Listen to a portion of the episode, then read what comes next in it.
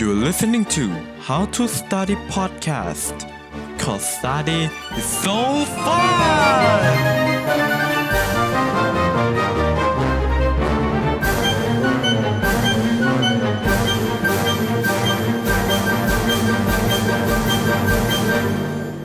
สวัสดีคุณผู้ฟังทุกท่านนะครับ ยินดีต้อนรับเข้าสู่ How to Study Podcast กับผม โนเบลนรเศรษฐวัฒนาทิติพักนะครับ ใน episode นี้ผมจะมาเล่าเกี่ยวกับ 7 สิ่งเล็กๆ น้อยๆ ที่สามารถบอกคุณได้มากมาย เกี่ยวกับใครบางคนนะครับ อันนี้เป็นบทความจาก Medium จากคุณแอนโทนีนะครับก่อนเริ่มเนี่ยเขาก็เกริ่นไว้นะครับว่า ไม่ต้องสงสัยเลยว่าทักษะที่ดีที่สุดในชีวิตคือทักษะอะไร แต่ว่ามันหนึ่งในนั้นมันมีทักษะนี้อย่างแน่นอนนะครับ นั่นคือทักษะเกี่ยวกับการวัดลักษณะและบุคลิกภาพของบุคคล นะครับผม โดยที่บุคคลที่เราพบเจอในชีวิตประจำวันนะครับไม่ว่าจะเป็นการที่เรารักษาความสัมพันธ์ให้แน่นแฟนขึ้นนะครับ หรือว่าจะเป็นการที่เราหลีกเลี่ยงพวกเพนนะครับพวกความเจ็บปวดที่เราต้องเจอกับความสัมพันธ์ที่มันล้มเหลวนะครับ ในที่นี้ไม่ใช่ความสัมพันธ์เอ่อในเชิงแฟนหรือว่าพวกนี้อย่างเดียวนะครับ แต่ว่ารวมถึงการคบเพื่อนด้วยนะครับ ซึ่งอันนี้ก็ถือว่าจำเป็นมากเลยนะครับ จากวิธีการต่างๆ มากมายในช่วง 7 ปีที่ผ่านมาที่คุณแอนโทนีได้เรียนรู้นะครับ มีสัญญาณมากมายที่เกิดขึ้นก่อนที่เอ่อความสัมพันธ์นั้นจะพังทลายลงหรือว่าจะเป็นมิตรภาพที่ยาวนานและถูกเติมเต็มนะครับ คือการเรียนรู้จากประสบการณ์คนเนี่ยมันเป็นสิ่งที่ผมคิดว่ามัน work ที่สุดแล้วนะครับ เพราะว่าเออเราอาจจะไม่ตรงกับประสบการณ์ของคนคนนี้ก็จริง แต่ว่าเราสามารถที่จะนำประสบการณ์ของเขาเนี่ยมาปรับใช้ได้นะครับ ผมถ้าเกิดเราศึกษาประสบการณ์ของคนหลาย ๆ คนนะครับ แล้วเราก็นำมาหลอมรวมกันแล้วนำมา apply เนี่ยคิดว่ามันจะเป็นเป็นสิ่งที่เจ๋งมากนะครับ ทีนี้เขาก็หมายเหตุเอาไว้นะครับโน้ตไว้นะครับว่า การที่เราเจออะไรที่มันแย่ๆเกี่ยวกับคนอื่นเนี่ยนะครับผมก็อย่าใช้มันเพื่อประนามหรือว่าจัดคนอื่นนะครับ เพราะว่าเออเราก็มีวันที่แย่ของเราเนาะเขาก็มีวันที่แย่ของเขานะครับ เพราะฉะนั้นเราก็ควรที่จะดูลักษณะนิสัยของตัวเราก่อนนะครับ ก่อนที่จะไปประเมินคนอื่นนะฮะและอีกอย่างหนึ่งนะครับ อย่าจัดจากข้อข้อเดียวนะครับ เพราะว่า ในข้อนี้ไม่มี 7 ข้อนะครับ เราควรจะนำทั้ง 7 ข้อเนี้ยมา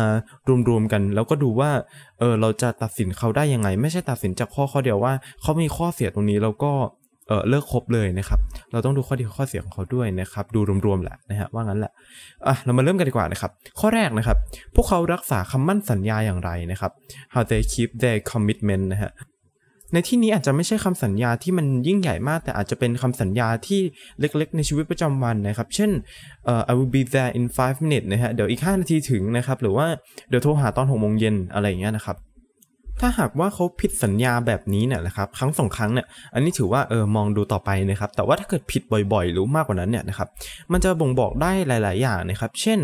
เขาไม่รับผิดชอบกับคำพูดของเขาหรือเปล่านะครับเขาไม่ให้คุณค่าเราหรือเปล่า หรือเป็นคนที่ไม่มีความน่าเชื่อถือเลยหรือเปล่าเราก็พอที่จะดูจากตรงนี้ได้เนาะนะครับ ข้อต่อมานะครับ พวกเขาปฏิบัติต่อคนที่อยู่ต่ำกว่าพวกเขาอย่างไรนะฮะ how they treat people below them นะฮะ อันนี้เขาหยิบยกมาจากคุณเมาคอมนะครับ ผมไม่แน่ใจว่าเป็นบรรณาธิการของเออหนังสือพิมพ์ฟอ b หรือเปล่านะครับ แต่ที่แน่ๆ น่าจะเป็น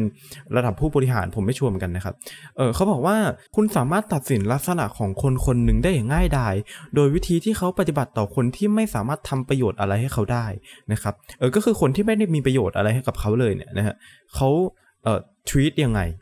อันนี้รวมถึงคนที่อยู่ต่ำกว่าด้วยนะครับ อย่างเช่นเออเป็นพาโรงนะครับ เป็นคนขายดอกไม้ เป็นอะไรพวกนี้นะครับเออคุณแอนโทนีเนี่ยนะครับ ได้ยกตัวอย่างมาก็คือเออเขาเนี่ยเคยไปที่ร้านกาแฟร้านหนึ่งในคืนวันศุกร์นะครับ คืนนั้นเนี่ยนะฮะไปเป็นร้านกาแฟที่มีคนเยอะมากนะครับ แล้วก็มีชายคนหนึ่งเนี่ยเดินเข้ามาแล้วก็เร่ขายดอกไม้ให้กับผู้คนที่อยู่ในร้านนั้นๆนะครับเออผู้คนก็เริ่มกรอกตาไปมานะครับ แล้วก็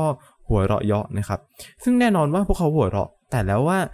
การกระทำของพวกเขานั้นอะบ่งบอกอะไรเกี่ยวกับพวกเขากันนะครับ เออเขาทิ้งท้ายแบบนี้นะครับนะหล่อเท่มากนะครับนั่นแหละคือมันก็เป็นอีกตัวหนึ่งที่สามารถที่จะบ่งบอกได้นะครับ ว่าลักษณะนิสัยของพวกเขาเนี่ย เป็นยังไง ข้อที่3นะครับ how their car looks นะครับลักษณะรถของพวกเขาเป็นยังไงนะฮะในที่นี้เนี่ยไม่ใช่ประเภทนะครับของรถว่าต้องเป็นซูเปอร์คาร์นะครับต้องเป็นรถที่มีแบรนด์หรูๆนะครับแต่ในที่นี้หมายถึงว่าข้างในรถที่เรามองเข้าไปเนี่ยนะครับมันสะอาดหรือเปล่า มันเป็นระเบียบเรียบร้อยหรือเปล่านะครับผมมีขยะอยู่ที่พื้นรถหรือเปล่านะครับ เออคืออันเนี้ยมันก็เป็นอีกหนึ่งสิ่งที่เออผมก็ไม่เคย expect เหมือนกันนะครับ แต่ว่าเขาก็พูดถึงด้วยเหมือนกันนะครับ แล้วก็เขาก็ยก research มานะครับของ Malcolm Gladwell นะครับ ได้แชร์ study นะครับ เกี่ยวกับการที่เขาหยิบ นักเรียนมา 80 คนนะครับผม โดยที่ 80 คนนั้นเนี่ยนะฮะเขาศึกษาเกี่ยวกับบุคลิกภาพของเด็ก 80 คนนั้น พอเสร็จนะครับเขาก็นำเพื่อนสนิทของเด็ก 80 คนนั้นเนี่ยนะครับมาเขียนบุคลิกภาพของเพื่อนตัวเองที่เป็นเพื่อนสนิทลงไปนะครับ ปรากฏว่านะครับเขานำการเเขียนตรงนั้นเนี่ยนะครับมาเปรียบเทียบกับคนแปลกหน้าที่ใช้เวลาเดินดูในห้องนอนของเด็กนั้นเนี่ยเพียงแค่ 15 นาที ปรากฏว่าคนแปลกหน้าที่เดินดูเนี่ย เดินดูในห้องนอนของเขาเนี่ยนะครับ สามารถบอกอะไรเกี่ยวกับเด็กพวกนั้นเนี่ยได้มากกว่าเพื่อนสนิทด้วยซ้ำนะครับ โดยสรุปนะครับ หากคุณสามารถที่จะไปเยี่ยมบ้านใครได้เนี่ยนะครับ คงจะเป็นวิธีที่ดีมากนะครับ แต่ก็อย่าลืมนะครับว่ามันก็ค่อนข้างจะไม่ค่อยสมเหตุสมผลเหมือนกันถ้าเกิดเพิ่งเจอกันเนาะแต่ว่าอะก็ลองดูแล้วกันนะครับ อันนี้ก็เป็นอีกวิธีหนึ่งหรือว่าจะดูรถก็ได้นะครับ ข้อที่4นะครับพวกเขาปฏิบัติอย่างไรเมื่อทำผิดนะครับ เราทุกคนล้วนแต่เคย make a mistake นะครับ แล้วเราก็คงจะขอโทษเป็นเรื่องปกตินะครับ แต่ว่าลักษณะหรือว่าสไตล์ในการขอโทษของแต่ละคนเนี่ยก็แตกต่างกันออกไปนะครับ พวกเขาหาข้อแก้ตัวนะครับเขาเออตั้งรับนะครับ หรือว่าเขาแค่อยู่เงียบๆนะครับ อยู่นิ่งๆไปเลยนะครับ หรือพวกเขาตำหนิหรือว่ากล่าวหาคุณว่าคุณทำให้มันเป็นเรื่องใหญ่นะครับ หรือว่า จะย้อนเวลากลับไปแล้วก็เอาสิ่งในอดีตเนี่ยที่คุณเคยทำผิดเนี่ยนะครับเอากลับมาพูดเนี่ยการที่นำเอ่อสิ่งที่มันเคยเกิดขึ้นในอดีตเนี่ยแล้วนำกลับมาพูดอีกครั้งเนี่ยอันนี้มันเป็นสิ่งที่ไม่ควรอยู่แล้วไม่ว่าจะเกิดเหตุการณ์ใดๆขึ้นก็ตามนะครับเออไม่ว่าจะเป็นเหตุการณ์ที่เราทำผิดหรือว่าเหตุการณ์ที่เขาทำผิดก็ตามนะฮะอันนี้มันเป็นสิ่งที่แย่อยู่แล้วนะครับและจากเซเนริโอที่เออคุณแอนโทนีเคยเจอเนี่ยนะครับหลาย ๆ ครั้งเขาก็ต้องทิ้งเพื่อนไปนะครับ เพราะสาเหตุนี้นะครับ และ มันก็เป็นการตัดสินใจที่ถูกต้องนะครับเขาบอกไว้อย่างนี้เนาะนะครับฉันเชื่อว่าเครื่องหมายในการแสดงออกของพวกเขา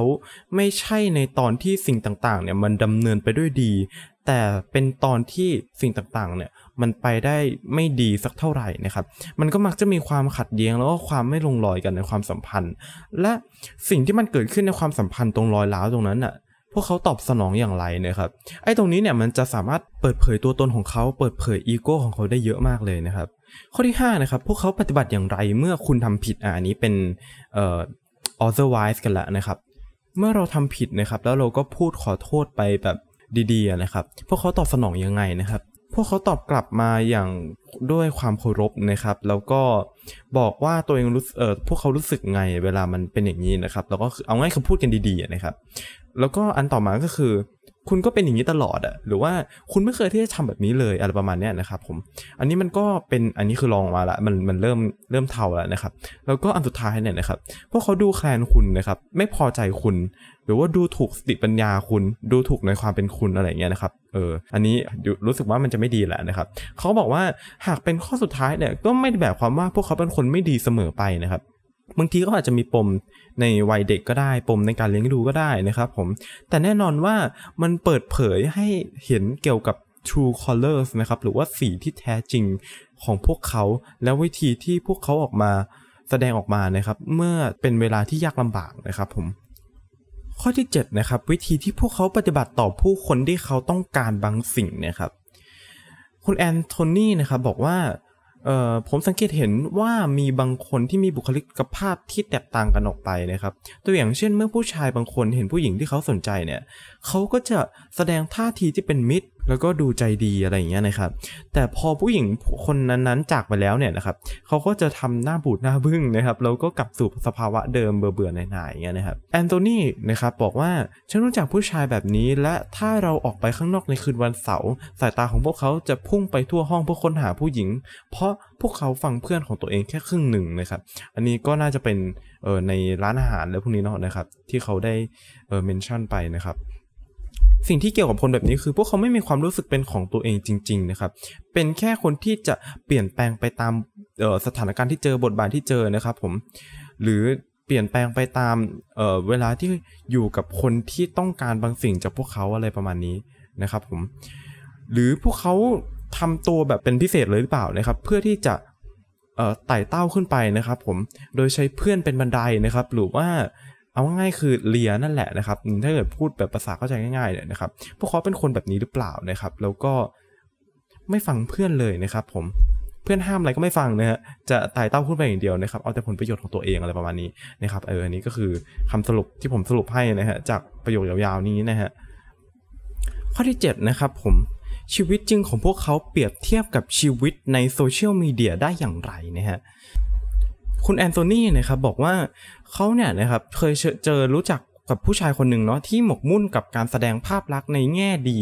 ในโซเชียลมีเดียของเขานะครับโพสต์แต่เรื่องราวที่ทำให้เขาดูดีนะครับ แต่ในความเป็นจริงเขาเป็นเพียงแค่เอ่อ average guy แบบเป็นคนธรรมดาคนหนึ่งนะครับ ในที่สุดเนี่ยนะครับเขาก็ล้มลงนะครับ เพราะว่า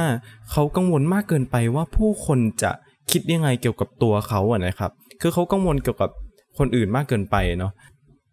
สุดท้ายนี้นะครับคุณแอนโทนีก็บอกว่าก็เวลาจะคบเนี่ยกก็ดูตรงนี้ด้วยก็ได้เนาะนะครับเป็นอีกหนึ่งองค์ประกอบนะฮะที่สำคัญว่าเขาเป็นคนที่ยึดติดกับภาพลักษณ์ของตัวเองมากเกินไปหรือเปล่านะครับจำเป็นจะต้องดูดีเสมอในสายตาของคนอื่น ๆ หรือเปล่านะฮะก็จบกันไปแล้วนะครับทั้งหมด 7 ข้อนะครับผมทวนอีกรอบหนึ่งนะครับข้อ 1 พวกเขารักษาคำมั่นสัญญาอย่างไรนะฮะข้อ 2 พวกเขาปฏิบัติต่อคนที่อยู่ต่ำกว่าพวกเขายังไง ข้อ 3 รถของพวกเขามีลักษณะเป็นยังไงนะฮะไม่ใช่แบรนด์นะครับ แต่ว่าดูสะอาดหรือเปล่านะครับมีการจัดเป็นระเบียบเรียบร้อยหรือเปล่านะครับ ข้อที่4นะฮะพวกเขาปฏิบัติอย่างไรเมื่อทำผิด ข้อที่ 5 พวกเขาปฏิบัติอย่างไรเมื่อคุณทำผิดนะครับ อันนี้ก็กลับกันเนาะข้อที่6นะครับวิธีที่พวกเขาปฏิบัติกับผู้คนที่พวกเขาต้องการบางสิ่งบางอย่างเป็นยังไง ข้อที่ 7 ชีวิตของพวกเขาเปรียบเทียบกับชีวิตบนโซเชียลมีเดียได้อย่างไรนะฮะ โอเคนะครับผมก็จบกันแล้วนะครับสำหรับ episode นี้เจอกันใหม่ episode หน้าทุกวันอังคารและทุก streaming platform ที่คุณฟังพอดแคสต์นะครับผม เจอกัน